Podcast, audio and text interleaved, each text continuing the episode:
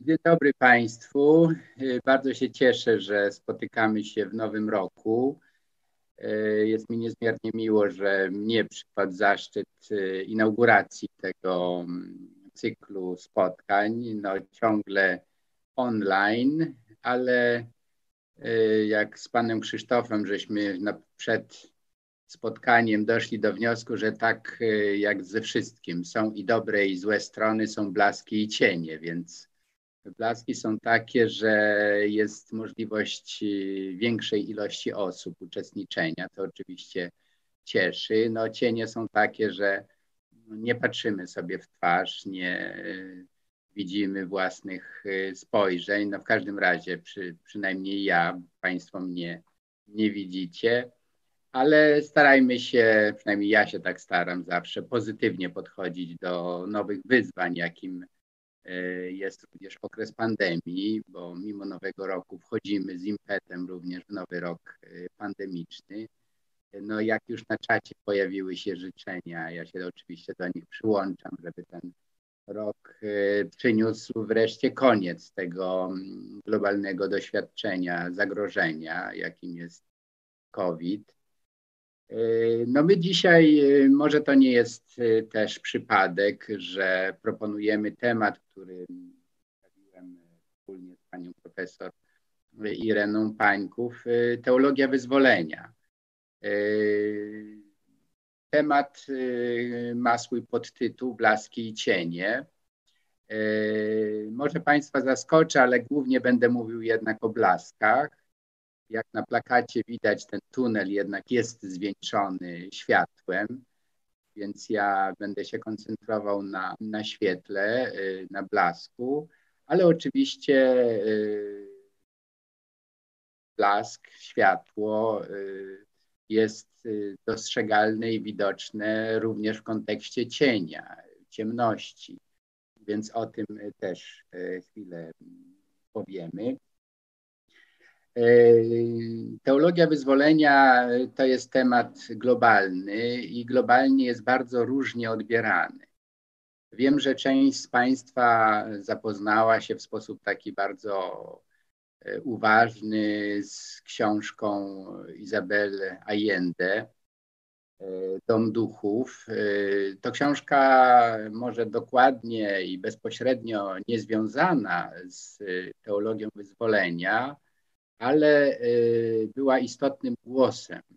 Y, o tym jeszcze y, dalej będę mówił więcej. Istotnym głosem z kraju, który odegrał ważną rolę w rozwoju i w pewnym takim impasie teologii wyzwolenia, mianowicie z Chile.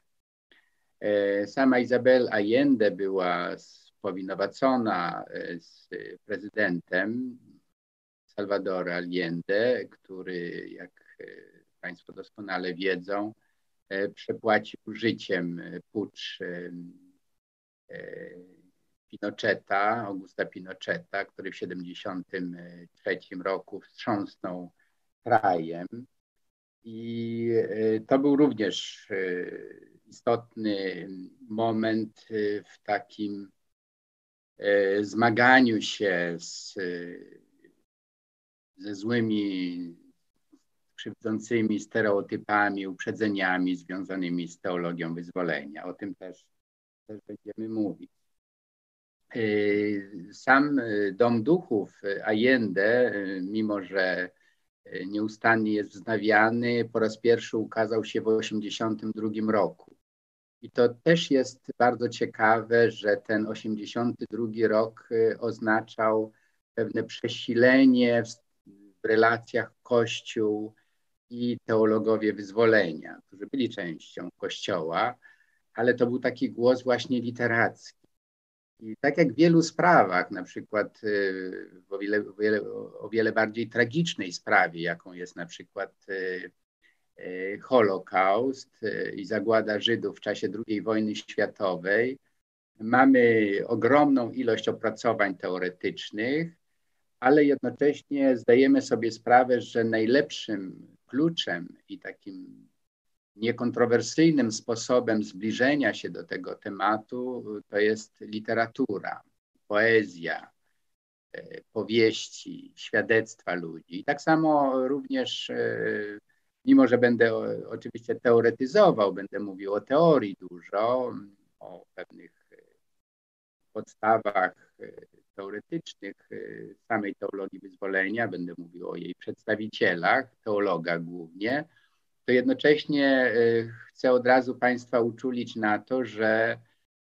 taki wgląd w bogatą rzeczywistość krajów latynoskich, bo głównie tam się ta teologia wyzwolenia toczyła, to dają nie tyle dokumenty czy właśnie traktaty teologiczne, ale bardzo bogata literatura tego, tego kraju. Zresztą, i to jest też pewne nową, jeśli chodzi o teologię, ona była pisana nie tylko w takim tradycyjnym języku wywodu traktatu teologicznego, ale właśnie często odwoływała się do takich mieszanych form, które zbliżały się do literatury. Właśnie były to formy takie polifoliczne, wielogłosowe, gdzie świadectwa ludzi były istotne. I to jest znowu coś, co zbliża teologię wyzwolenia do literatury. Jeżeli kogoś z Państwa temat zaciekawi i chciałby go pogłębić, to Polsce najwięcej, najbardziej kompetentnie, i to właściwie od lat 70., na temat teologii wyzwolenia pisała pani profesor Zofia Marzec z Uniwersytetu Warszawskiego. I co ciekawe, pisała zarówno w języku polskim, to był jej doktorat, właśnie poświęcony latynoamerykańskiej teologii wyzwolenia, ale przede wszystkim pisała w języku hiszpańskim. Choćby jej habilitacja poświęcona jednemu z przedstawicieli tego nurtu, to był brazylijski biskup Pedro Caz, Cazali, Cazal Daliga, Cazal Daliga. Są trudne dla mnie też te nazwiska, ale w każdym razie niezwykle charyzmatyczna postać biskupa, który był też poetą, zmarł niedawno temu i wiem, że pani profesor Zofia Marzec była z nim w bardzo bliskim kontakcie razem. Pisali wiele tekstów, jej teksty w Ameryce Łacińskiej były czytane, komentowane, więc mamy, że tak powiem, swojego przedstawiciela w nurcie teologii wyzwolenia. Jak widzicie Państwo, nie są to teologowie, nie są to duchowni, ale właśnie osoba świecka, co też potem się wyjaśni może również w naszej dyskusji, dlaczego wśród ludzi zainteresowanych teologią wyzwolenia przeważają właśnie literaturoznawcy, ludzie świeccy, a nie teologowie. I teraz może krótko powiem, co w tym wykładzie, czego Państwo możecie się spodziewać. Otóż przede wszystkim wspomnę o jednym przedstawicielu teologii wyzwolenia, bo sądzę, że jeśli dla niektórych przynajmniej z Państwa jest to pierwszy kontakt z tą teologią, to warto zapamiętać jedno nazwisko. To nie będzie nazwisko przypadkowe, tylko będzie to nazwisko założyciela w ogóle tego nurtu, nazwanego ojcem założycielem. I to jest teolog peruwiański Gustavo Gutierrez. On pierwszy napisał właśnie w 71 roku książkę, pierwsze wersje były już w latach 60., ale uchodzi za debiut dokładnie 71 rok, wtedy po hiszpańsku ukazała się właśnie Teologia de la Liberación, czyli właśnie teologia wyzwolenia i perspektywy. I ta książka jest do dzisiaj y, uważana za y, klasyczną y, podręcznik. No, jeżeli ktoś chce się dowiedzieć, co to jest teologia wyzwolenia, właśnie powinien przeczytać ten, tę książkę Gutierreza. która została przełożona na wiele języków i w tym, co bardzo ciekawe, dość szybko została przełożona na język polski, bo już w 1976 roku wydawnictwo Pax wydało, które jak Państwo może pamiętacie, niektórzy z Was, e, właśnie Pax e, publikował bardzo dużo książek związanych e, z teologią, takimi nowymi kierunkami teologii. Tam się znalazł również w takiej szarej serii ten klasyczny tom Gustavo Gutierreza, Teologia Wyzwolenia. W przypadku teologii wyzwolenia jest bardzo ważne to, kto to pisze, kto jest przedstawicielem tej teologii, bo ona jest, yy, można być oczywiście teologiem, nie wiem, zajmować się chrystologią, mariologią. Teologia ma wiele działów różnych, teologia fundamentalna, moralna. I w tych y, klasycznych działach teologii właściwie nie jest ważne, kto się nią zajmuje. Nie biografia, życie, teologa nie jest takie istotne. Otóż w wypadku teologii wyzwolenia można powiedzieć, że dzieło i, i twórca stanowią jedno. Jest to po raz pierwszy chyba doszło do takiego bardzo ścisłego połączenia e, życia z refleksją teologiczną. No więc e, kim był e, Gustavo Gutierrez? Kilka słów o nim chcę powiedzieć. On jeszcze żyje. Jest, y, urodził się, jeśli dobrze pamiętam, w 28 roku, y, właśnie w Peru. Y, I co ciekawe, zaczynał swoją przygodę z życiem dorosłym po maturze jako student medycyny. Chciał być, chciał być lekarzem i studiował właśnie medycynę ale zainteresował się teologią, przerwał studia i zaczął zajmować się właśnie filozofią i y, teologią. Y, w latach 50., y, i to jest bardzo ważne, te etapy jego kariery czy jego rozwoju intelektualno-duchowego, bo tą swoją młodość, przygotowanie teoretyczne spędził w Europie. W latach 50. studiował filozofię i psychologię w Lowanium w Belgii, a potem we Francji, w Lyonie e, właśnie teologię. E, święcenia kapłańskie otrzymał w 1959 roku i od e, lat 60. pracował na, jako profesor na wydziałach teologii i socjologii Uniwersytetu Katolickiego w Limie.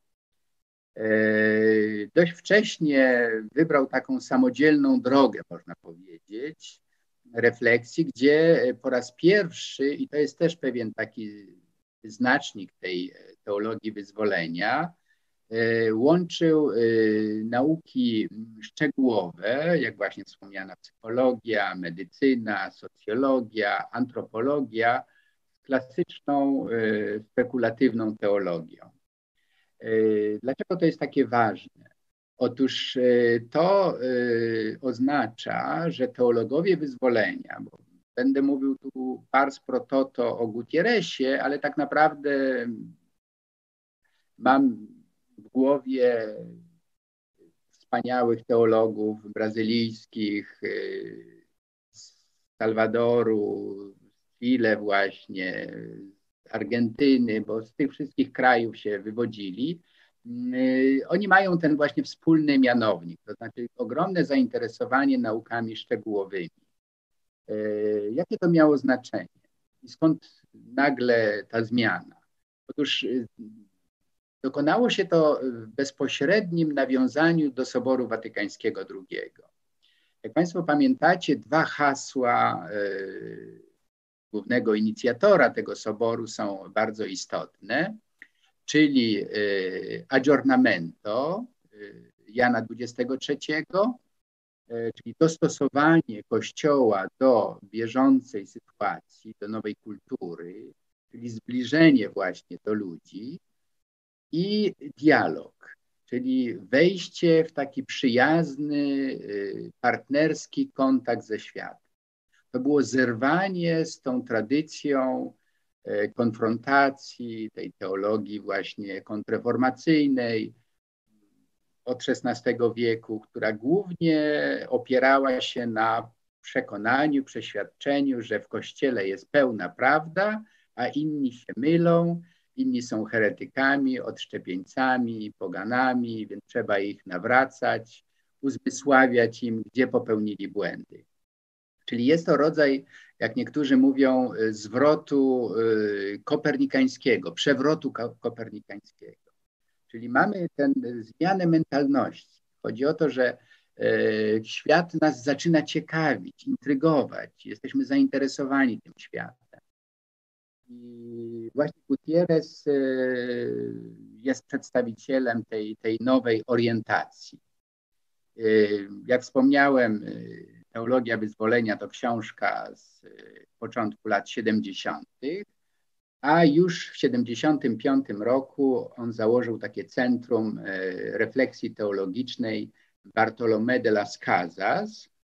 E, to jest o tyle ważne, że ten dominikanin z odległego XVI wieku był jednym z pierwszych, który zwrócił uwagę na to, że lokalna ludność czyli ci Latinos, mają swoje prawa, bo wtedy była wielka dyskusja, czy należy tych właśnie odkrytych w cudzysłowie te ludy traktować na, czy to są pełnoprawni ludzie. Bo byli, byli tacy, którzy uważali, że nie, że to są właśnie dzicy, którzy nie powinni być traktowani, no, no trochę tak przenosząc to na polski grunt, mniej więcej jak w polskiej refleksji takiej popularnej właśnie w tym czasie ogromna część społeczeństwa, czyli chłopi pańszczyźniani byli traktowani jako niepełni e, ludzie.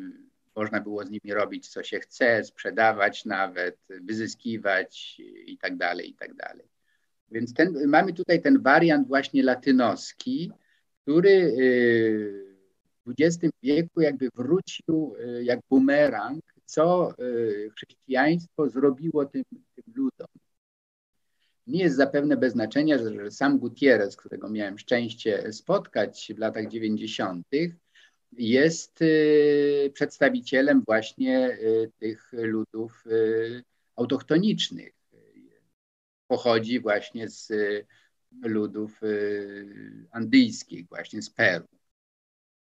I stąd ta jego wrażliwość na, na, na, na, na historię właśnie taką obciążoną wieloma krzywdami, jakich doznały tamtejsze. Yy, oprócz tego, yy, to jest też istotna e, przesłanka tej refleksji teologicznej. Wspomniałem, że on studiował, zrobił bardzo dobre studia w Europie w Lyonie i w Lowanium, ale y, równym, y, równie istotnym komponentem, częścią składową jego refleksji teologicznej to była praca z ubogimi. Więc to nie był wykładowca, który tylko się zajmował właśnie czytaniem, pisaniem i dzieleniem się swoimi mądrościami, ale E, niemalże codziennie pracował jednocześnie z, e, z ludźmi najbardziej ubogimi, mieszkającymi w favelas, na przedmieściach Limy. I to też jest charakterystyczne dla teologów wyzwolenia, którzy nie byli takimi teologami od biurka, tylko właśnie ludźmi zaangażowanymi w codzienną pracę z, y, zwłaszcza z ubogimi. Stąd jedno z głównych haseł tej teologii to jest właśnie zwrot ku, ku ubogim. E, można powiedzieć, że e, refleksja, te, ta koncepcja teologii wyzwolenia, ona się zrodziła e, jakby ze zderzenia tej egzystencjalnej sytuacji ludzi ubogich, ich konkretnego życia, ich konkretnych problemów właśnie z tą y, znakomitą erudycją, bo większość z nich to byli ludzie wykształceni właśnie, jak Leonardo Boff na przykład w Niemczech był wykształcony. E, więc oni znali świetnie teorię, ale jednocześnie bardzo na serio traktowali to, co czym żyła ta ówczesna, tamtejsza ludność, uboga przeważnie. Czyli te, te pytania egzystencjalne y, ludzi, którzy pytali się, jak, co to znaczy wierzyć w takim, a nie innym kontekście, co to znaczy, gdzie jest Bóg, jeżeli y, żyjemy właśnie w takich opresyjnych strukturach społecznych. Więc to wszystko y, było jakby przenoszone również do, do tej refleksji teologicznej. Tutaj chcę powiedzieć, że były jakby dwa główne źródła, można powiedzieć dwie księgi, które e, teologowie wyzwolenia czytali. Z jednej strony tą księgą było konkretne życie ludzi ubogich, e, źródła tego ubóstwa, dlaczego oni żyją w takich, takiej nędzy, więc refleksja taka społeczna, byśmy powiedzieli, a z drugiej strony Biblia, Biblia, w której e, zwłaszcza e, Biblia hebrajska, czy jak mówią chrześcijanie, Stary Testament, jest pełna również tego zaangażowania Boga sytuacją człowieka, sytuacją narodu wybranego, konkretnie właśnie Biblii hebrajskiej, który żyje w bardzo podobnej sytuacji jak właśnie te społeczności Ameryki Łacińskiej. E, I tutaj jedna księga e, dla teologów wyzwolenia była absolutnie najważniejsza, czyli to jest e, księga wyjścia, Exodus. I tutaj można przypominać oczywiście całą księgę, o co chodzi, ale ważne jest, że Mojżesz jest tym, który, do którego Bóg mówi, że usłyszałem głos mego ludu uciemiężonego. To jest ten właśnie paradygmat sytuacji, w której Bóg wchodzi w historię społeczeństwa e, cierpiącego, uciemiężonego. To jest bardzo ważne słowo. I no, znamy historię. Mojżesz idzie do faraona z trudem, ale jednak uzyskuje to pozwolenie, żeby wyprowadzić właśnie naród żydowski z Egiptu. I chodzą po pustyni i tak dalej, i tak dalej. Ale ta, ta sytuacja y, właśnie y, narodu żydowskiego w Egipcie jest y, odczytywana przez teologów wyzwolenia w sposób bardzo dosłowny, że właśnie w takiej sytuacji znaleźli się ubodzy w Ameryce Łacińskiej. I Bóg słucha ich cierpień, słucha ich głosu.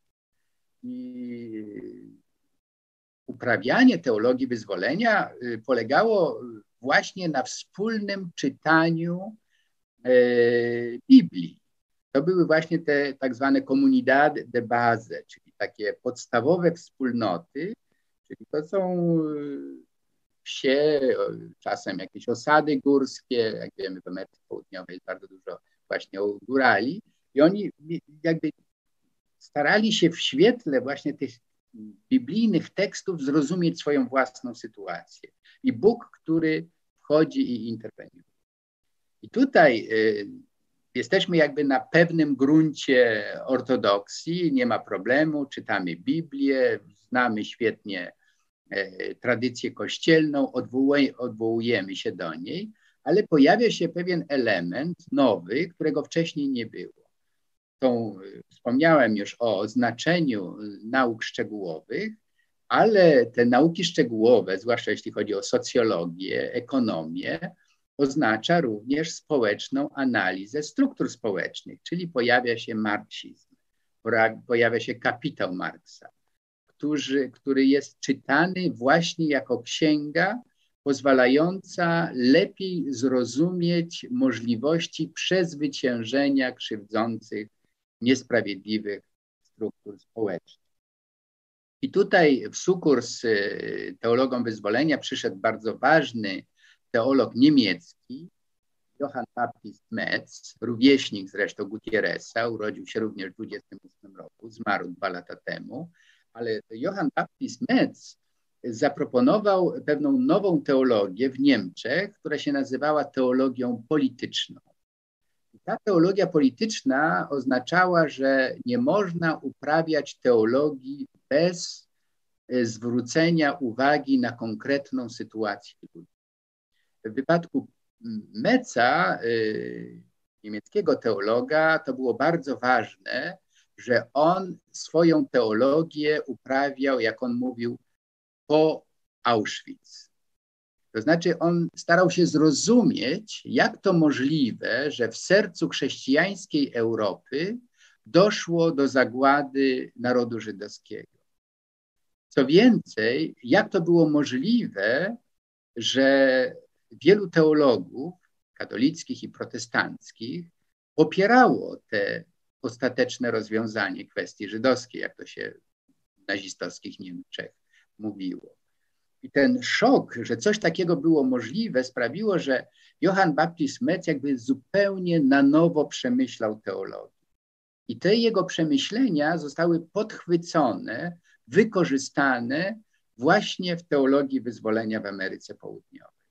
I ta książka y, Gutierreza, o której mówię i którą 50. rocznicę obchodzimy teraz, ona jakby te właśnie te impulsy teologii europejskiej, która krytycznie od, zaczęła odnosić się do własnej przeszłości, on to jakby odniósł do y, rzeczywistości y, właśnie latynoamerykańskiej.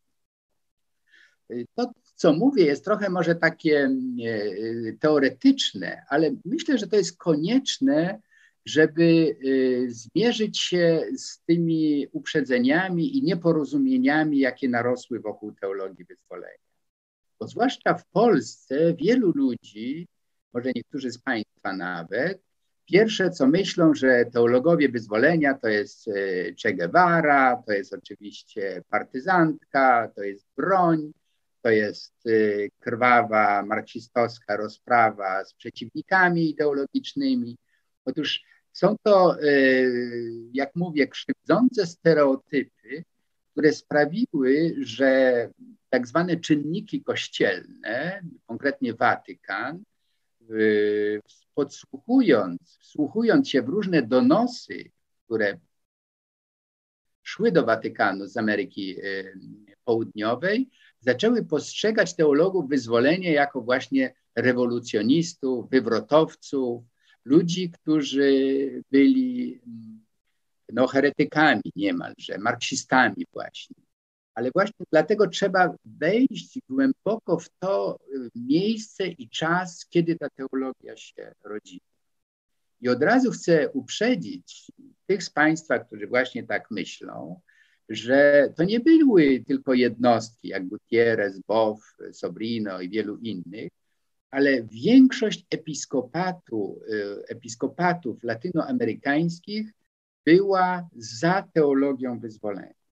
Papież Paweł VI y, ostrożnie, jak to Paweł VI, ale jednak uważnie wsłuchiwał się w te głosy. Są takie słynne spotkania i materiały z Medellin w Kolumbii, Puebla y, w Meksyku. To są właśnie spotkania, konferencje Episkopatu Ameryki Łacińskiej, w których wypracowywano nowe, jakby takie perspektywy duszpasterskie. Jak można i trzeba wykorzystać teologię wyzwolenia do przemiany właśnie tych krzywdzących struktur społecznych. I to było bardzo ważne, że można powiedzieć, e, że to wyzwolenie, co jest w nazwie, ono dotyczyło e, jakby trzech poziomów. I tu pozwolę sobie zacytować e, Gutierreza. Jak należy rozumieć termin wyzwolenie? Po pierwsze, wyzwolenie wyraża dążenie uciskanych ludów klas społecznych akcentując konfliktowy aspekt ekonomicznego, społecznego i politycznego procesu, przeciwstawiający je narodom bogatym oraz klasom uciskającym.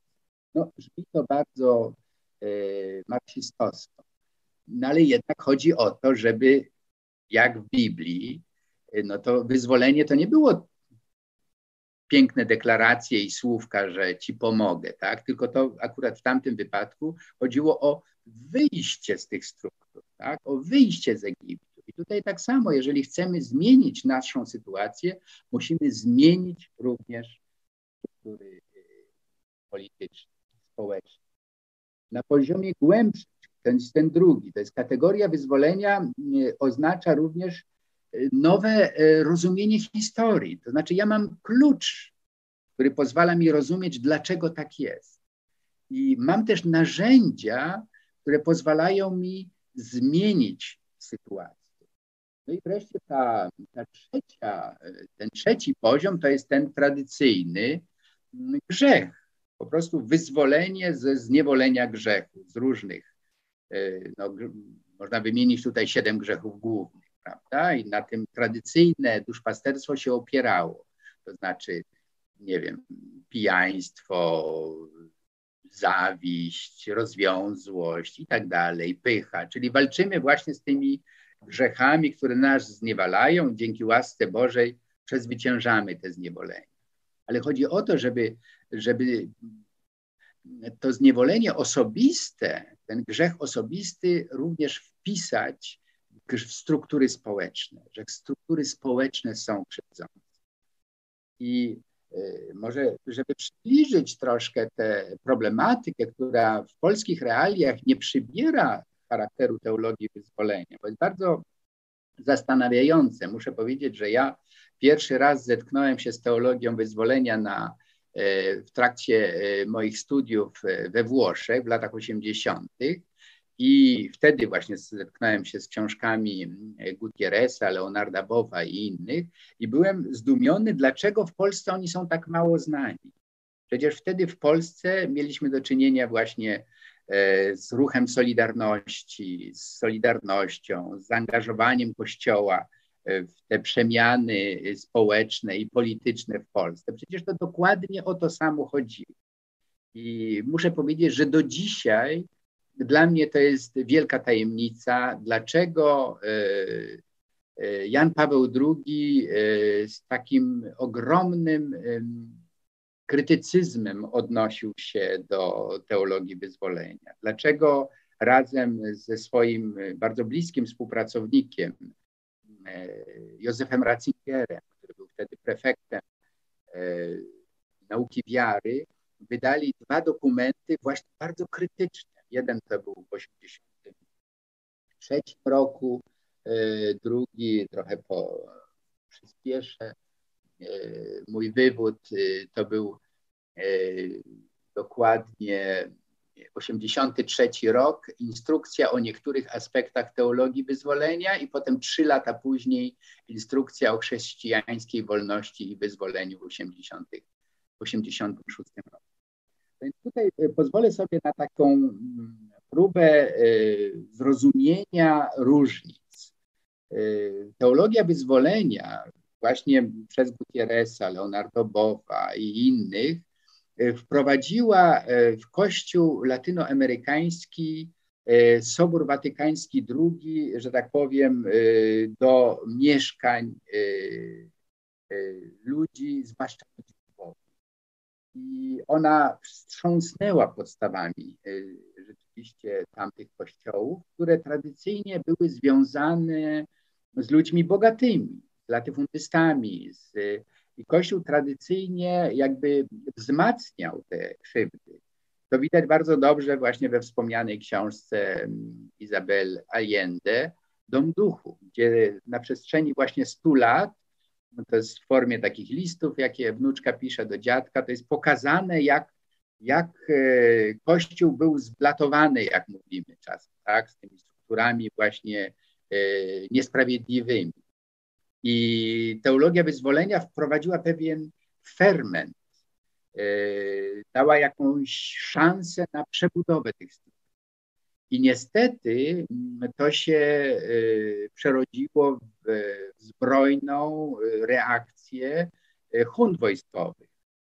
Wspomnieliśmy o Chile w 1973 roku i Pinochet, ale przecież w Argentynie mamy podobne, podobną reakcję huntę wojskową pułkowników, którzy również narzucili prawicowy, faszystowski rząd w Argentynie. I właśnie w tym kontekście mamy, y, mówimy o teologii wyzwolenia jako ruchu społecznym, ruchu politycznym. Czyli to już nie są te pobożne rozważania właśnie o tym, że trzeba być blisko ubogich, trzeba razem z nimi się modlić, trzeba im pokazywać, jaka jest możliwość wyjścia z tej sytuacji, ale mamy reakcje gniewne, militarne, wojskowe tych, którzy się nie godzą tym nowym rozumieniem chrześcijaństwa. Tak? To jest właśnie Pinochet i wspierający go Kościół również, trzeba powiedzieć, czy w Argentynie. No i tutaj e, trzeba powiedzieć o tym, że te przewroty wojskowe e, poniosły, wniosły bardzo dużo ofiar. Kalkuluje się na dziesiątki tysięcy ofiar. To nie są pojedyncze ofiary, to są naprawdę setki, e, tysiące ofiar, ludzi mordowanych jako przeciwników właśnie ideologicznych. I teo, większość teologów wyzwolenia była stygmatyzowana właśnie jako, jako marksiści. I tutaj niestety muszę powiedzieć, Kościół odegrał, mówię Kościół w sensie hierarchii, bardzo e, negatywną rolę. E, organizacje, które również do Polski dochodzą w tej chwili, jak taka e, Plinio Correa de Oliveira, to jest y, założyciel takiej tradycyjnej bardzo organizacji, niezwykle wpływowej. W Polsce również się pojawiła ostatnio. Y, Ordo Juris to jest jedno z odgałęzień tej organizacji, która się nazywa y, Tradycja, Rodzina i Własność. Tradition, Family and Property, bo ona jest znana właśnie pod tą angielską nazwą na świecie. I pod tą nazwą y, kryje się właśnie cały ruch reakcji przeciwko teologii wyzwolenia, przeciwko Soborowi Watykańskiemu II, przeciwko tym, tym, temu nowemu rozumieniu chrześcijaństwa i katolicyzmu jako siły pozwalającej, właśnie umożliwiającej wyzwolenie y, człowieka z, z tych ram y, uświęconych właśnie tradycją, E, wielowiekową, kiedy Kościół właśnie wspierał ludzi bogatych i jakby sankcjonował, usprawiedliwiał te e, niesprawiedliwe struktury. No i właśnie tutaj jest ten, ten moment właśnie tych instrukcji, o których wspomniałem, 83, 80, 80 rok, ale też wizyta Jana Pawła II właśnie w Ameryce Południowej, gdzie on wielokrotnie groził palcem właśnie teologom wyzwolenia, e, gdzie spotkał się z Pinochetem, co było od, e, i to jest 87 rok, więc jesteśmy tutaj właśnie w tym momencie no, bardzo krwawych y, konfrontacji z tym nowym postępowym ruchem i właśnie y, Kościół, który wspiera niestety te y, opresyjne nowe, nowe tendencje. No i tu też ten dom duchów właśnie Allende te sprawy poruszy. E, może na koniec e, opowiem Państwu o czymś, co dopiero w ostatnich latach zostało zauważone. To znaczy męczennicy teologii wyzwolenia. Bo oczywiście możemy czytać książki Gutierreza i innych i bardzo dobrze, myślę, że byłoby niezwykle ważne, żeby tak jak e, książki Isabel Allende są wznawiane, osiągają milionowe nakłady, 74 e, milionów, zdaje się, wszystkie książki osiągnęły w wielu językach nakłady. Teologia wyzwolenia niestety nie jest tak znana. O ile wiem, książka Gutierreza nie została wznowiona, a byłoby bardzo dobrze, gdyby to, gdyby to się stało. Więc chcę powiedzieć o, o męczennikach tej teologii. E, jednym z najbardziej znanych to jest, e, oczywiście Państwo doskonale go znają, to jest biskup San Salvador Oscar Romero, zamordowany w 80 roku. Właśnie wtedy, kiedy część, duża część biskupów opowiedziała się po teologii wyzwolenia. I śledzić właśnie tego konserwatywnego teologa, Herder Kamera w, Ameryce Południowej, Pietro Casalinga, o którym wspomniałem, bohatera pani profesor Zofii Marzec. To byli biskupi, którzy zrozumieli, że w teologii wyzwolenia jest jakby szansa nowego odkrycia Ewangelii, że o to Chrystusowi chodziło, o to, żeby być blisko ludzi ubogich i skrzywdzonych.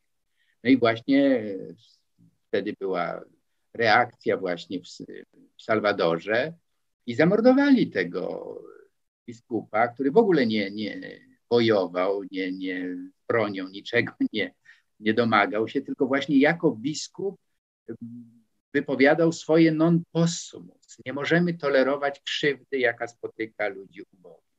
I dlatego go junta zamordowała w 80 roku. Bardzo ciekawe, że w tym samym czasie, kiedy Watykan wydawał swoje instrukcje, kiedy Jan Paweł II wielokrotnie krytycznie wypowiadał się o teologach wyzwolenia, zakazał, zakazywał im publikowania, o e, męczenniku e, biskupie było e, bardzo niewiele słychać. Dopiero tak samo Benedykt XVI, następca Jana Pawła II, niewiele mówił o męczennikach, zwłaszcza tym męczenniku właśnie w przestrzeni publicznej. Ostrzegał właśnie przed niebezpieczeństwami marksizmu. Dopiero Franciszek 2013 roku, właśnie jeden z przedstawicieli tamtego episkopatu został papieżem i przybrał imię na Franciszka nieprzypadkowo, właśnie patrona ubogich, biedaczyny z Asyżu. Zaczął się ruch rehabilitacji właśnie teologii wyzwolenia. E, dwa lata później, to bardzo szybko, w 2015 roku, e, Oscar Romero zostaje beatyfikowany. E, trzy lata później, w 2018, kanonizowany. To jest nieprawdopodobnie. U nas myśmy tego tak nie odnotowali, ale w Ameryce Południowej ten rehabilitacji teologii wyzwolenia został przyjęty z ogromnym entuzjazmem. Że wreszcie te lata właśnie cierpienia, milczenia, skazywania na, na, na, no, na niepamięć zostały y, jakby skończone i Gutierrez był zapraszany do Watykanu, spotkał się z Franciszkiem. Leonardo Bow, który w międzyczasie przestał być kapłanem właśnie ze względu na te napięcia, odszedł y, z kościoła, ale przy encyklice Laudato Si, tej tak zwanej zielonej encyklice, czy ekologicznej e, encyklice e, papieża Franciszka, bardzo dużo e, wspomagał go. Był, był traktowany jako ekspert. Głośno o tym mówił. Więc mamy do czynienia rzeczywiście z takim nawrotem do teologii wyzwolenia, oczywiście już w innym, w innym kontekście. 50 lat później to już i Chile jest inne, jak wiemy, na nowo pisze swoją konstytucję już w duchu właśnie bardziej takim y, duchowym, lewic, y, lewicowym, właśnie zgodnie z, z inspiracjami teologii wyzwolenia. Tak samo jak wiemy, Argentyna jest zupełnie innym krajem dzisiaj, jest jednym z pierwszych, który nie tylko, że ma bardzo liberalne przypisy dotyczące aborcji, ale również akceptuje e, małżeństwa jednopłciowe i tak dalej. Więc to jest taki e, wyzwolenie, oznacza nie tylko właśnie wyzwolenie z, z krzywdzących, niesprawiedliwych struktur społecznych, ale również emancypację mniejszości narodowych, mniejszości e, wszelkich, i seksualnych, i, i kobiet. To wszystko jest w teologii wyzwolenia. Dzisiaj można powiedzieć, że teologia wyzwolenia jest takim pojęciem e, e, zbiorczym, e, w którym rozumiemy wszystkie ruchy emancypacyjne. Na, końc, na koniec chcę powiedzieć o jeszcze jednych męczennikach, o których Państwo być może nie słyszeliście. Ja to słyszałem, bo byłem wtedy w zakonie jezuitów, pamiętam, byłem w Niemczech i ta wiadomość była bardzo głęboko komentowana w kościele niemieckim. To był e, listopad 1989 e, roku. My tutaj żyliśmy oczywiście czymś zupełnie innym, e, przemianami właśnie społecznymi. No w Niemczech żyli oczywiście murem berlińskim, który runął i tak dalej, ale właśnie w tym samym czasie teologia wyzwolenia przyniosła nowe ofiary, nowych męczenników. Otóż w San Salvador, właśnie tam, gdzie wspomniany Oscar Romero został zamordowany w 80 roku, 8 lat, 9 lat później zostało zamordowanych sześciu jezuitów i dwie e, współpracujące z nimi kobiety. E, I, I, wydaje się, ja nie chcę tutaj wchodzić w jakieś interpretacje, dlaczego tak się stało, ale między innymi dlatego, że Kościół tak sceptycznie odnosił się do teologii wyzwolenia, do tych ruchów y, wyzwoleńczych, to ośmielało właśnie te dyktatury y, wojskowe do tego, żeby się rozprawiać w sposób brutalny właśnie z tymi, którzy y, wspierali ubogich, którzy domagali się zmian krzywdzących struktur. No i tutaj warto o tym kilka słów powiedzieć. Byli oni związani, tych sześciu jezuitów, e, z Uniwersytetem Ameryki Środkowej, właśnie w San Salvador. I każde z nazwisk, które wymienię dzisiaj, e, brzmią jak e, hasła wywoławcze, tak jak w polskim kontekście, nie wiem, ksiądz Popiełuszko czy kardynał Wyszyński. Właśnie ci jezuici, którzy byli tak mocno zaangażowani w przemiany tamtejszych kościołów, przepieczętowali to swoje za, y, zaangażowanie właśnie krwią męczeńską. To jest Ignacio mm, Ela Curia. Ignacio Ela Curia, filozof, teolog, który napisał bardzo dużo właśnie dzieł y, z teologii wyzwolenia. Jego, był rektorem tego uniwersytetu. Y, I właśnie dlatego, że tak wiele działał, był znienawidzony przez tamtejszą inni, Ignacio Martín Caro, Según Montes, Fernando López, Joaquín López y López i Juan Ramón Moreno Prado. To byli właśnie ci, którzy e, pracowali na tym uniwersytecie, którzy e, pomagali, jak dać te teoretyczne podstawy do, do teologii wyzwolenia. I to łączyli właśnie z ortodoksyjną nauką te, e, katolicką, z Soborem Watykańskim II, e, z nowymi inspiracjami, jakie płynęły właśnie z e, egzegezy biblijnej, która pokazywała, że religia i chrześcijaństwo, podobnie jak judaizm, to nie jest jakaś religia daleka od codziennego życia, ale to jest religia, która wchodzi w historię ludzi. To jest Bóg, który się interesuje człowiekiem. No i dlatego zostali właśnie zamordowani, musieli zginąć, bo sprzeciwiali się tej właśnie przemocowej narracji, która sankcjonowała właśnie krzywdzące struktury, że y, latyfundystom, bogaczom należy się to, co mają i biedni nie powinni zagrażać ich stanowi Dodać też trzeba dwie kobiety, Elba Julia i Selina Ramos, e, matka i córka, które pracowały właśnie w, razem z jezuitami również i one padły ofiarą tej, tej mocy. No więc yy, konkludując i zachęcając Państwa do pytań, na które czekam niecierpliwie, yy, jeszcze raz odniosę się do, do tytułu mojego dzisiejszego wykładu teologia y, wyzwolenia, blaski i cienie. Jak Państwo widzą, tych blasków jest dużo. To znaczy, jestem przekonany, że przyszłość w ogóle chrześcijaństwa czy religii jest właśnie po stronie tych wszystkich, którzy już 50 lat temu opowiedzieli się po stronie ludzi ubogich którzy pokazali, że tak naprawdę teologia i tradycja chrześcijańska y, ma w sobie ten potencjał emancypacyjny, który został y, zapomniany, który był y, ścieżką rzadko uczęszczającą.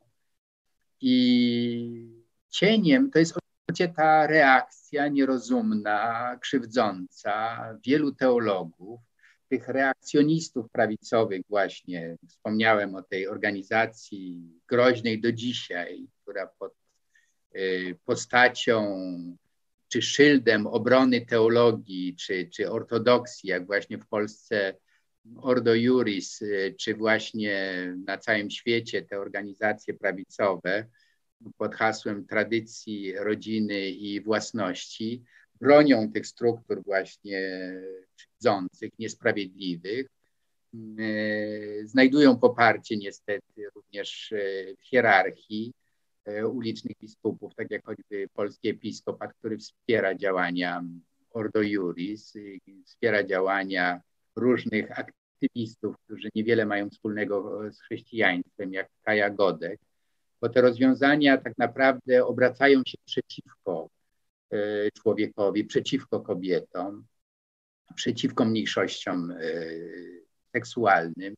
Więc e, to jest jakiś paradoks, że w imię religii można wypracowywać wręcz struktury uciskające, Y, krzywdzące, podtrzymujące niesprawiedliwe rozwiązania, jednocześnie y, te same impulsy religijne, y, te, ta sama lektura tych samych tekstów, choćby właśnie Księgi Wyjścia czy Ewangelii, sprawia, że ludzie tacy jak właśnie Gustavo Gutierrez, jak papież Franciszek, potrafią wydobyć te impulsy właśnie wyzwolenia. Stąd y, również, bo nie chcę powiedzieć, że to jest rozdział jakby zamknięty. On ma również te swoje implikacje dzisiejsze. Przecież nie jest przypadkowo, że właśnie y, papież Franciszek od początku swojego pontyfikatu tak wiele uwagi poświęca imigrantom, uchodźcom, y, który wiele dokumentów poświęcił właśnie na zbliżenie do innych religii, również do tak w Polsce mający zły, złą prasę islam. Jeden z najważniejszych dokumentów to jest list o braterstwie napisany przez Franciszka wspólnie z wielkim imamem y, Kairu. I to jest właśnie ten paradoks, że w Polsce, jako w kraju nominalnie katolickim, mamy do czynienia z takim wzmożeniem y, tych y, tendencji y, właśnie antywyzwoleńczych, bym powiedział. Że tutaj teologia wyzwolenia jest ciągle otoczona takim y, krzywdzącym stereotypem y, bolszewizmu, komunizmu, marksizmu i, wie co jeszcze. Już wydaje mi się, mam nadzieję, że to nasze dzisiejsze spotkanie przyczyni się do tego, że odkryjemy wspólnie, jak ważną była i jest teologia wyzwolenia. Jak ten płynący przecież bezpośrednio z, z Biblii powinien i, i, i, zmienić nasze y, spojrzenie na, na drugiego człowieka. Bo to zapoczątkowała właśnie teologia wyzwolenia, y, jaką była teologia wypracowana przez y, Gustavo Gutierreza. Jeszcze jedna książka, o której marzę, że ktoś może ją przetłumaczy na język polski, którą przeczytałem, jak tylko się ukazała w 1986 roku, to jest Pić z własnej studni. Beber de su proprio pozo. To jest po hiszpańsku taka urocza książeczka Gutierreza, który mówi, że y, zakorzenienie we własnej tradycji to jest właśnie to picie z własnej studni. To jest to właśnie zakorzenienie w miejscu, w którym żyję i które sprawia, że mogę to miejsce zmienić. Mam nadzieję, że takich teologów jak Gutierrez pojawi się dużo w Polsce. To nie muszą być księża, nie muszą być duchowni, to może być każdy z Państwa. Chodzi o to, żeby pozwolić właśnie tym impulsom kreatywnym e, zaistnieć, zakwitnąć, E, no i dojść do głosu. I tutaj przychodzimy już najwyższy czas za 5.11 do sesji pytań. E, oczekuję na Państwa pytania i już je czytam. E, więc pierwsze Mariusz. Do tej pory teologia wyzwolenia kojarzyła mi się tylko z lewicową partyzantką. Dziękuję za wyjaśnienie. No, cieszę się, że e, to nie jest pytanie, tylko właściwie komentarz. E, pan e, Jones pyta, jest pan iście genialnym propagandystą? O, to wiążąc Pinocheta z Ordo Juris w ramach apoteozy teologii wyzwolenia i elementu Product Planet, Planet w tej postaci symbolu gender. Goebbels podałby panu rękę. No jak państwo widzicie, mamy ostre e, starcie. Bardzo panu dziękuję za ten e, iście Goebbelsowski e, wniosek z tego, co powiedziałem. E, no cóż, nie jest Pan absolutnie wyjątkiem.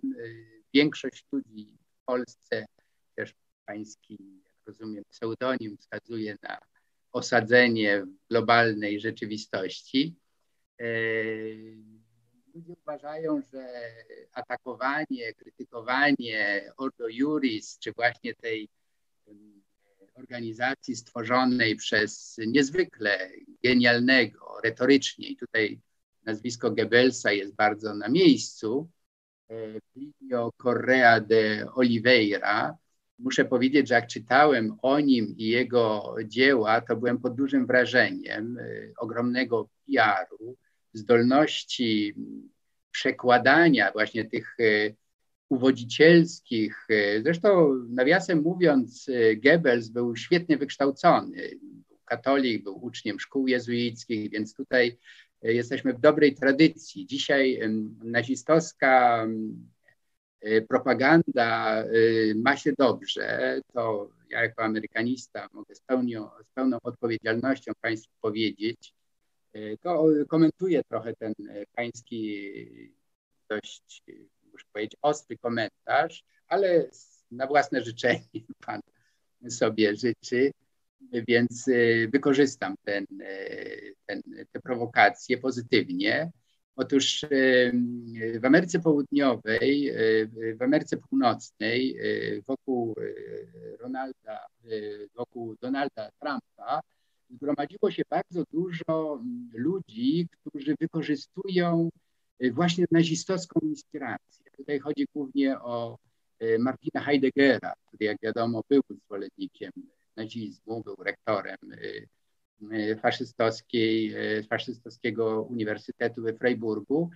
I właśnie zdolni uczniowie Heideggera, którzy podejmują te, on miał oczywiście, jego filozofia jest o wiele bogatsza niż tylko nacjonalsocjalizm, ale w każdym razie wykorzystują właśnie te przemocowe elementy w filozofii Heideggera do tego, żeby promować właśnie taką e, faszystowską ideologię, nazistowską ideologię. I to jest obecne również u przeciwników e, e, teologii wyzwolenia. Jeżeli panu się nie podoba Ordo Juris, mogę powiedzieć o Opus Dei. To jest bardzo podobna organizacja, integrystyczna, fundamentalistyczna, e, która bardzo blisko była z faszystowskim rządem generała Franco i w latach, kiedy właśnie jezuici, Gutierrez, Franciszkanie, e, wielu biskupów, jak Oscar Romero, ale nie tylko,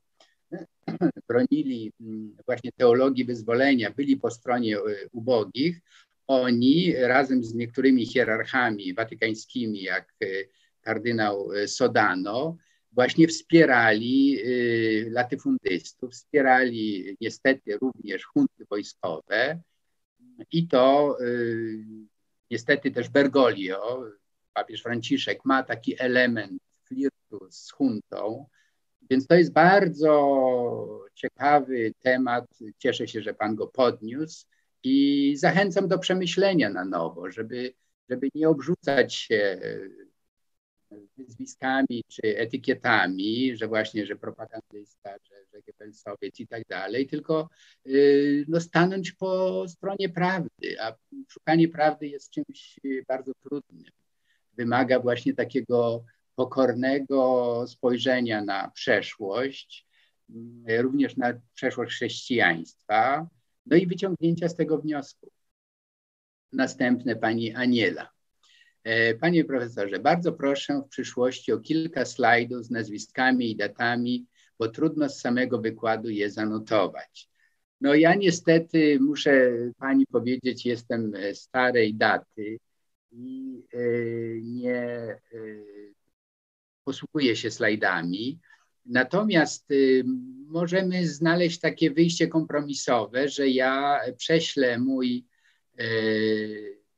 moje notatki, które mam, gdzie te wszystkie nazwiska są, pani profesor i y, sądzę, że to będzie droga najlepsza, kiedy y, państwo zainteresowani po prostu otrzymają, mogę oczywiście to wzbogacić o jakąś listę bibliograficzną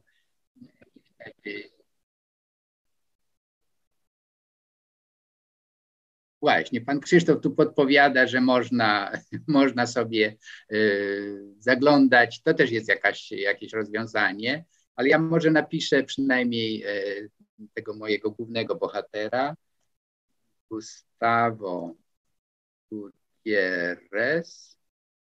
O, mm, i jego książka to jest Teologia Wyzwolenia. O, więc tutaj już jedno jest, to jest właśnie ten, ten Gustavo Gutierrez. E, następny, e, ciek, pan Rudolf komentuje, ciekawe dlaczego tyle nienawiści w katolickiej Polsce, e, nawet na wykładzie, które ogląda tylko 100 osób. Tak, to jest ciekawe, podzielam pańskie zdumienie, że nie ma takiego zaciekawienia też tematem. Ja myślę, że to jest też interesujący e, i no po prostu opór wobec wiedzy jest czymś, co, e, co jest e, interesujące. O, pani profesor Irena Pani. Wykład tak pojemny, piękny przekaz i mądre przesłanie. Każda teologia powinna być teologią wyzwolenia i emancypacji. No, absolutnie się zgadzam z panią profesor, bo właśnie to wyzwolenie, ja y, może jak się spotkamy kiedyś następnym razem, na przykład y, bardzo chętnie bym y, rozwinął podobne myśli związane z teologią feministyczną. My nie mamy pojęcia, jak wielkim E, zwrotem w teologii katolickiej w ostatnich 50 latach e, stanowiła e, teologia feministyczna.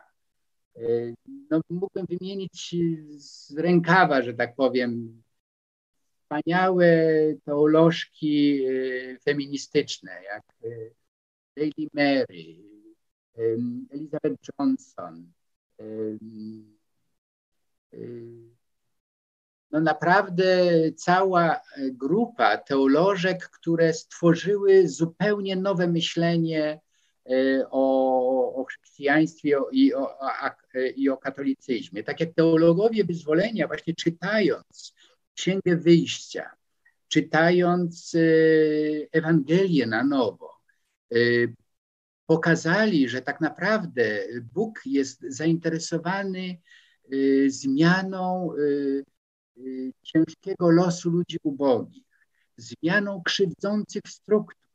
Dzięki temu sprowokowali wielki ruch w takich krajach właśnie jak Chile, jak Argentyna i, i, i, i wiele innych. Y, Brazylia. Miejmy nadzieję, że właśnie to, są, to jest ruch taki sinusoidalny. No, raz się udaje oczywiście tym progresywnym, y, lewicowym rządom y, władzę przejąć, jak na przykład w Chile w tej chwili. I widać, jak za tym idą też zmiany społeczne, jak ten margines ludzi krzywdzonych, y, upośledzonych, wykorzystywanych maleje. Życzyłbym sobie, żeby również w Polsce takie rozwiązania, jakie znamy choćby z z krajów skandynawskich, gdzie właśnie rządy wrażliwe na, na potrzeby ludzi ubogich, którym się nie udało, nie załapały się na, na, na zmiany, właśnie y, są blisko nich.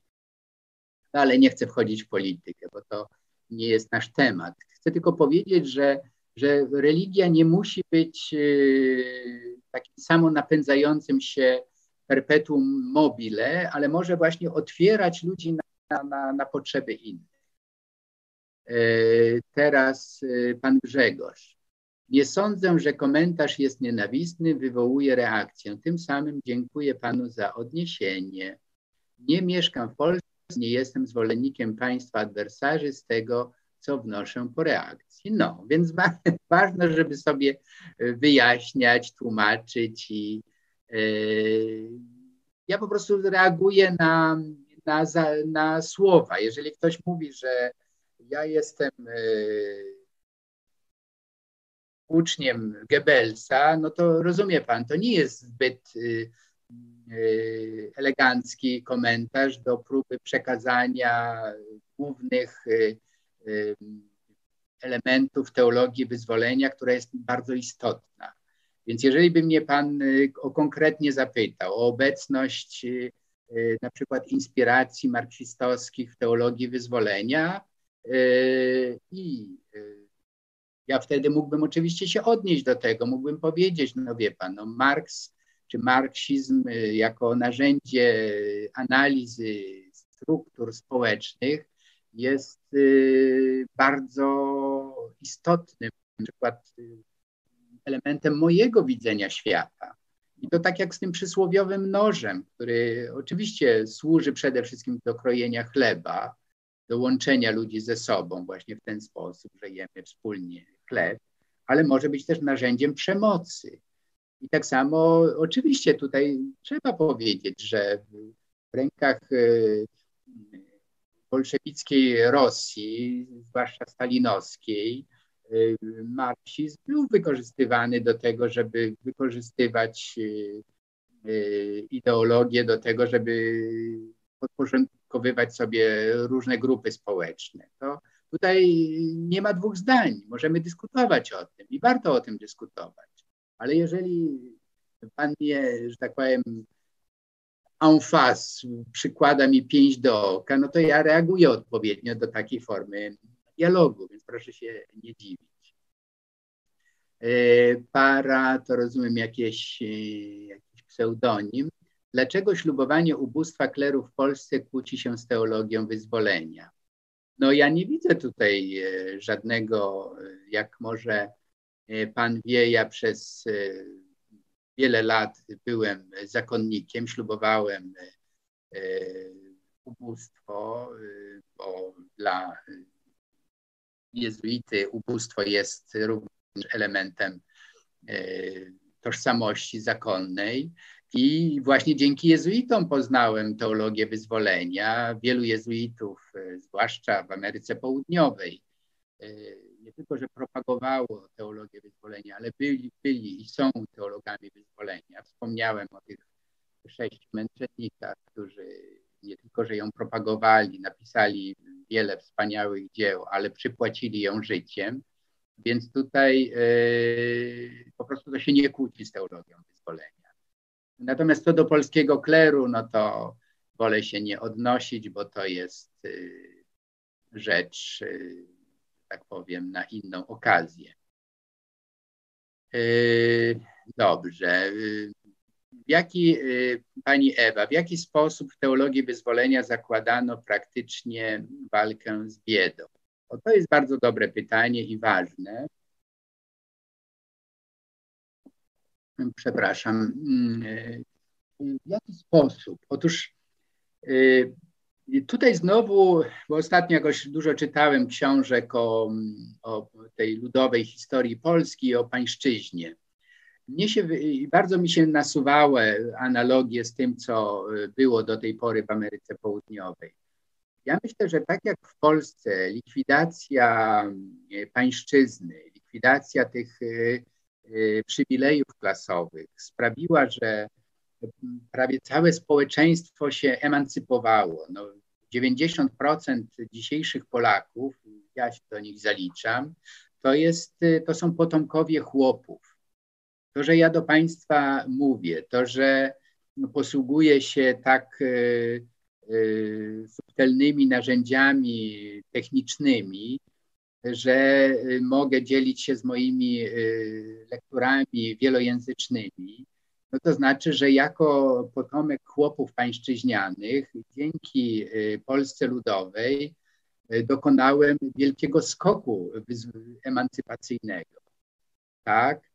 Więc y, wydaje mi się, że y, najwyższy czas, żeby nazwać to, co się w Polsce zdarzyło, że właśnie zdecydowana większość społeczeństwa uzyskała dostęp do wykształcenia, do tej świadomości, kim my jesteśmy, dzięki przemianom wcale nie w kościele. To nie kościół zmienił mnie. Ja nim zetknąłem się z jezuitami i przez wiele lat byłem jezuitą. Ja jako właśnie ten potomek chłopów i, i, i, i dziecko PGR-u, nie tylko, że skończyłem znakomitą szkołę podstawową i średnią, ale studiowałem znowu jako to dziecko wyemancypowane na Uniwersytecie Jagiellońskim. To znaczy, że cała mm, armia ludzi z mojej klasy społecznej mogła w ten sposób y, stać się świadomymi uczestnikami y, życia społecznego. Czy to nie jest mało? Chodzi o to, żeby, żeby się do tego y, przyznać, żeby, żeby to naprawdę zdać sobie z tego sprawę. Jak, jak praktycznie z biedą? No to, że Gutierrez wywodząc się właśnie z tych e, najuboższych e, warstw społecznych, jest w tej chwili profesorem e, Uniwersytetu Amerykańskiego Notre Dame, to, że jego dzieła są czytane na całym świecie, to jest praktyczna wskazówka, jak walczyć z biedą. Otóż umożliwiać emancypację intelektualną, stwarzać możliwość dostępu do wiedzy. I wykorzystywanie tego potencjału intelektualnego do zmiany świata, w którym żyjemy. Więc tak, proszę pani, walczymy z biedą. To nie jest e, karabin i e, barykady, ale to jest właśnie ten emancypacyjny skok edukacyjny, który się dokonał w naszej części Europy. I to jest ten, jak to Amerykanie mówią, side effect, Felix Kulpa, mówiąc teologicznie, czyli y, oczywiście komuniści tego nie, nie zamierzyli, ale taki jest skutek, że większość polskiego społeczeństwa jest świadomymi, no tutaj można znowu dyskutować, na ile ulegamy jako społeczeństwo propagandzie medialnej, trollom różnym, którzy przez obecność wszędzie narzucają bardzo polaryzujący sposób widzenia rzeczywistości. E, to jest oczywiście e, pewien e, element no, nie do uniknięcia. To są te, te szkody, które no, wszędzie, wszędzie są możliwe, ale trzeba sobie z nimi radzić, trzeba je konfrontować, trzeba, trzeba no, po prostu o nich, o nich mówić. Y, następne pytanie pani Ewy. Czy nie było to bliskie idei komunizmu? Może dlatego Jan Paweł II miał obawy, bo wiedział, czym jest komunizm. No, otwiera pani tutaj rzeczywiście bardzo wielki rozdział Jan Paweł II, a komunizm.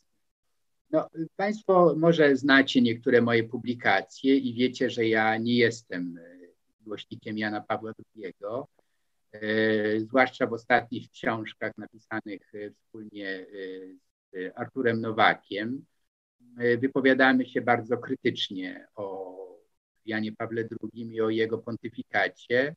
Teraz piszemy kolejną książkę o nim, już właśnie o pontyfikacie Jana Pawła II. I muszę powiedzieć, że to nie jest tylko kwestia komunizmu. Y, bo y, tak jak przed chwilą mówiłem, ja jako dziecko y, PRL-u odczuwam głęboki dług wdzięczności wobec przemian, jakie się dokonały w Polsce czy w tej części Europy. Jan Paweł II rzeczywiście należał do pokolenia, które komunizm, faszyzm jednoznacznie oceniali jako zło. Tożsamość i pamięć to jest ta jego ostatnia książka, w której to jednoznacznie wybrzmiało. Uważam, że z takim biało-czarnym obrazem komunizmu trzeba polemizować. Bliższy jest mi jako interpretator czasów PRL-u Andrzej Walicki, którego trzy y, tomy dzieł ostatnio się ukazały. Polecam Państwu, y, Pani również, y, jeśli chodzi o spojrzenie takie zróżnicowane. Czym innym był stalinizm, czym innym był PRL Gomułki, czym innym PRL Gierka. No wiemy, że zmiany, czym innym oczywiście stan wojenny Jaruzelskiego. Trzeba tutaj stosować bardzo różne klucze hermeneutyczne, że tak uczenie się y, wypowiem. Y, no Kościół tutaj ma też sporo za uszami. To, że w tej chwili wedle najnowszych badań kler, a zwłaszcza biskupi cieszą się najniższym w historii poparciem, to jest 2% zaledwie ludzi uważa biskupów za autorytet, to coś mówi. Ja myślę, że Kościół, e, również Kościół Jana Pawła II e, w Polsce się skompromitował w sposób absolutnie e, katastrofalny. I to, że Jan Paweł II miał akurat taki, a nie inny widzenie komunizmu, to nie usprawiedliwia przenoszenia tego krzywdzącego obrazu, w każdym razie jednostronnego, powiedzmy tak, na Amerykę Południową bo to, co wspomniany przeze mnie Gutierrez i inni zrobili dla tamtejszych społeczeństw, jest czymś absolutnie nieporównywalnym. Dzięki Bogu, że od y, ośmiu, dziewięciu lat y, papieżem jest y, Latynos, Argentyńczyk Bergoglio. Dzięki niemu mamy nowe, jakby bardziej wyważone spojrzenie na to, na komunizm i na wkład marksizmu w emancypację grup, całych grup społecznych e, marginalizowanych, krzywdzonych i tak dalej. Więc tutaj, jak mówię, no, może to też być kiedyś e, przedmiotem naszego spotkania. Jan Paweł II, a, a przeszłość komunistyczna, albo Kościół, a przeszłość komunistyczna. Nie mówię o tym, co jest pewnym hasłem wywoławczym, jak e, reagował na pedofilię w kościele, jak promował przemocowych biskupów, y, którzy no naprawdę byli karierowiczami, nic nie mieli do zaproponowania społeczeństwom lokalnym, poza tym, że y, bronili właśnie y, ortodoksji bardzo osobliwie pojmowanej. E, pan Rudolf. E, uważam, że można się nie zgadzać, ale powinno się ubierać to w odpowiednie słowa. Można się spierać i nie zgadzać, ale istotne jest, jak się dobiera słowa. Ja też nie mieszkam w Polsce. No, zgoda, więc tutaj myślę, że to byłby w ogóle jakiś temat na metodę, jak, jak rozmawiać ze sobą, e, jeśli, żeby się nie pozabijać chyba nawet kiedyś żeśmy o tym rozmawiali, że to jest y, pewna sztuka rzeczywiście różnienia się, jak patron ubiegłoroczny y, Norbit mówił właśnie, różnić się pięknie. To jest, to jest coś bardzo ważnego. E, pan Kasprowy, walka z biedą w Wenezueli. Widać jak na dłoni, do czego prowadzą lewicowe ideologie. O, to jest bardzo dobry komentarz. E, uważam, że Y, warto, rzeczywiście Wenezuela to jest y, świetny przykład pokazujący, jak wynaturzenia y, prowadzą do skrajnej biedy. Bo zawsze zresztą tak, nie wiem kto to powiedział, ale lubię powoływać te sentencje, że metodologicznie to nie jest y, poprawny zabieg, żeby porównywać dobre teorie z, ze złymi praktykami.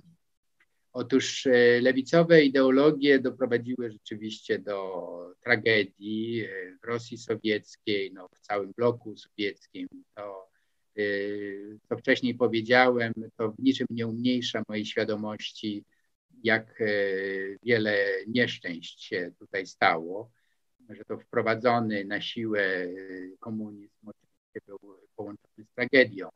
I również PRL to nie był kraj miodem i mlekiem płynącym, tylko również tutaj była bieda. Były momenty, podobnie jak w Wenezueli przecież, e, stan wojenny doprowadził do skrajnego ubóstwa. Zresztą neoliberalizm też, całe grupy społeczne, ten mój, e, moja grupa właśnie PGR i e, tereny popgr to też trzeba widzieć, że mogę tutaj panu jakby przeciwstawić, no dobrze, by to, co, do czego doprowadził y, y, y, rządy lewicowe w Wenezueli, można powiedzieć, do czego doprowadziły rządy prawicowe, choćby w Polsce po 1989 roku. Też można powiedzieć, widać jak na dłoni, do czego to prowadzi. Więc chodzi o to, żeby znowu nie przerzucać się jak ping-pongiem, tylko powiedzieć, że właśnie konieczne są te osłonowe działania. I teologia e, e, wyzdrowienia, e, teologia wyzwolenia właśnie wprowadzała to. Tam nie było mowy o, o rewolucyjnych przemianach, tylko była właśnie odwoływanie się do, do no, tej wrażliwości, takiej humanistycznej, byśmy powiedzieli. No, ale czasem wiemy, że ludzie bogaci niechętnie się dzielą swoimi bogactwami, to skapywanie, jak neoliberalizm nam proponuje, że ludzie bogacący się zawsze będą się dzielić, no czasem lepiej jednak stworzyć takie warunki, żeby, żeby ci najbogatsi jednak y, płacili podatki odpowiednie, żeby, żeby szanse były równe dla wszystkich. No tutaj pan Tomasz się dzieli swoim, swoją sympatią do filmu, no ja jednak wolę zawsze teksty. Jestem z tych, którzy lubią, lubią czytać, niż, e, bo film jest zawsze pewnym zubożeniem. E, muszę powiedzieć, że dla mnie literatura jest takim scenariuszem, który pozwala czuć mi się reżyserem. I nie zawsze to, co reżyser przedstawia, odpowiada mojej wizji. No ale to możemy się tu pięknie akurat różnić. E, widzę, że pani Ewa wraca do Jana Pawła. Nie bronią Jana Pawła, tylko próbuję szukać odpowiedzi na pytanie, zdziwienie e, pana profesora, dlaczego Jan Paweł II nie popierał ideologii wyzwolenia. No więc y, tak, to pytanie jest zasadne i tutaj znowu y, chcę jednak wprowadzić pewną korektę do pani pytania. To nie była ideologia to była teologia. To znaczy, to było pokazanie, że e, uważne czytanie e, tekstów e, biblijnych, wsłuchiwanie się w to, co robił Jezus, czyli właśnie nauka o Bogu, prowadzi do to, co pani profesor Pańków mówiła, że to jest właśnie różne aspekty tego samego działania, wyzwal, wyzwalającego. I o to chodzi, żebyśmy nie zastępowali jedną, jedno, jednej ideologii drugą. Więc to jest bardzo istotne. Widzę, że pani Małgorzata odnosi się do mojej, mojej biografii. Pan zyskał na PRL, ale wiele osób straciło wiele lat życia w więzieniach za nic, za to, że walczyli z Niemcami w czasie okupacji. Więc y, chyba już y, napomknąłem o, o tym, że, że to, że ja zyskałem ja, no ja mówię o, proszę pani, o 80% z polskiego społeczeństwa. Y, to jest y, bardzo dużo. Chłopi, robotnicy, y, to jest bardzo dużo. Czy, mog, czy doszłoby do tego bez wojny? Przecież polscy chłopi nie zapraszali ani Niemców, ani, ani Sowietów do kraju. Y, tutaj y, to nie jest racja przeciwko racji. Tu jest czytanie tej samej rzeczywistości. Można oczywiście, tak jak to robi obecna władza, koncentrować się tylko na żołnierzach wyklętych, tylko na naszej e, narracji patriotyczno-martyrologicznej. Nikt tego nie kwestionuje. Ja, jeśli pani to odpowiada, proszę bardzo. Ja tylko chcę powiedzieć, że to jest niepełny obraz. I przede wszystkim w momencie, kiedy się koncentrujemy na tej martyrologiczno e, jakiejś resentymentalnej historii, jednocześnie nie pozwalamy dojść do głosu tym, którzy mają inne zdanie. Więc tutaj jest chyba spór. Chodzi o to, żeby nie zastępować jednej narracji drugą, bo przecież w PRL-u yy, dominowała narracja, która też nie była moją narracją. Ja po prostu jako dziecko tamtego czasu, a mam 65 lat i sądzę, że większość mojego pokolenia po prostu podpisuje się pod tym, bo, bo to jest nasza, nasza biografia.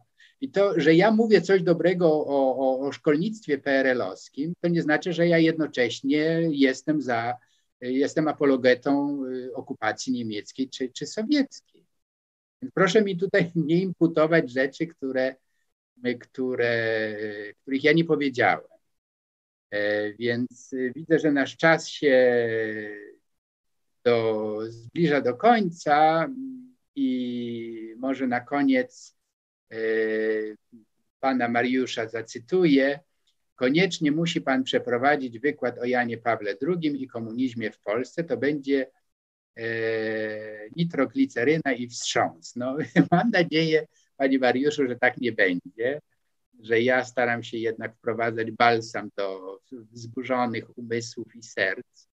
E, praktykuję medytację od lat, która mi pozwala patrzeć na świat w sposób y, właśnie taki zrównoważony i też Państwu polecam taki, takie zatrzymanie się na chwilę, żeby nie traktować naszych spotkań jako e, ringu, na którym musimy się poobijać, musimy wyjść z przeświadczeniem, że e, znokautowa, e, nokautowaliśmy e, przeciwnika, tylko raczej jako takie okazje, i tu wracam do początku, e, życzeń, aby ten rok był lepszy, cieplejszy, również w relacjach międzyludzkich i zachęcam do tego, żeby przygotowując się, bo ja się przygotowuję, ale widzę, że i Państwo macie swoje opinie do wykładu, właśnie szukać dobrych stron. E, proszę mi wierzyć, ja w Janie Pawle II, którego miałem szczęście spotkać e, kilka razy w życiu, e, widzę też wiele pozytywnych stron. Jego wyjście do innych religii, zwłaszcza do judaizmu, jego modlitwa o z wyznawcami wszystkich religii na świecie, to są pewne ikony, które są absolutnie krokami milowymi w, w historii katolicyzmu, więc to, to, to nie ulega kwestii, ale chodzi o to, żebyśmy mieli takie właśnie zrównoważone podejście do, do rzeczywistości. Wiedzieli o tym, że jeśli ludzie, którzy mają i mieli wątpliwości, że beatyfikacja została przeprowadzona za szybko, tutaj polecam e, Pani i Państwu wywiad z Tomasem Risem z jubileuszowym numerze znaku 800, gdzie on mówi właśnie, że może ta, ta kanonizacja została przeprowadzona za szybko, może nie przemyśleliśmy do końca tego, tego dziedzictwa, może trzeba więcej czasu. No dobrze, ale to nie znaczy, że ja mam yy, nadużywać Państwa cierpliwość. 11.30 się zbliża. Bardzo Państwu dziękuję również za te ostre pytania, może nawet szczególnie za te ostre, bo one uświadamiają mi, e, że trzeba być wyważonym w własnych sądach, nikogo nie osądzać, ale jednak prawda jest najważniejsza, więc głównie o prawdzie będziemy tutaj mówić. Bardzo Państwu dziękuję i do zobaczenia na najbliższym spotkaniu.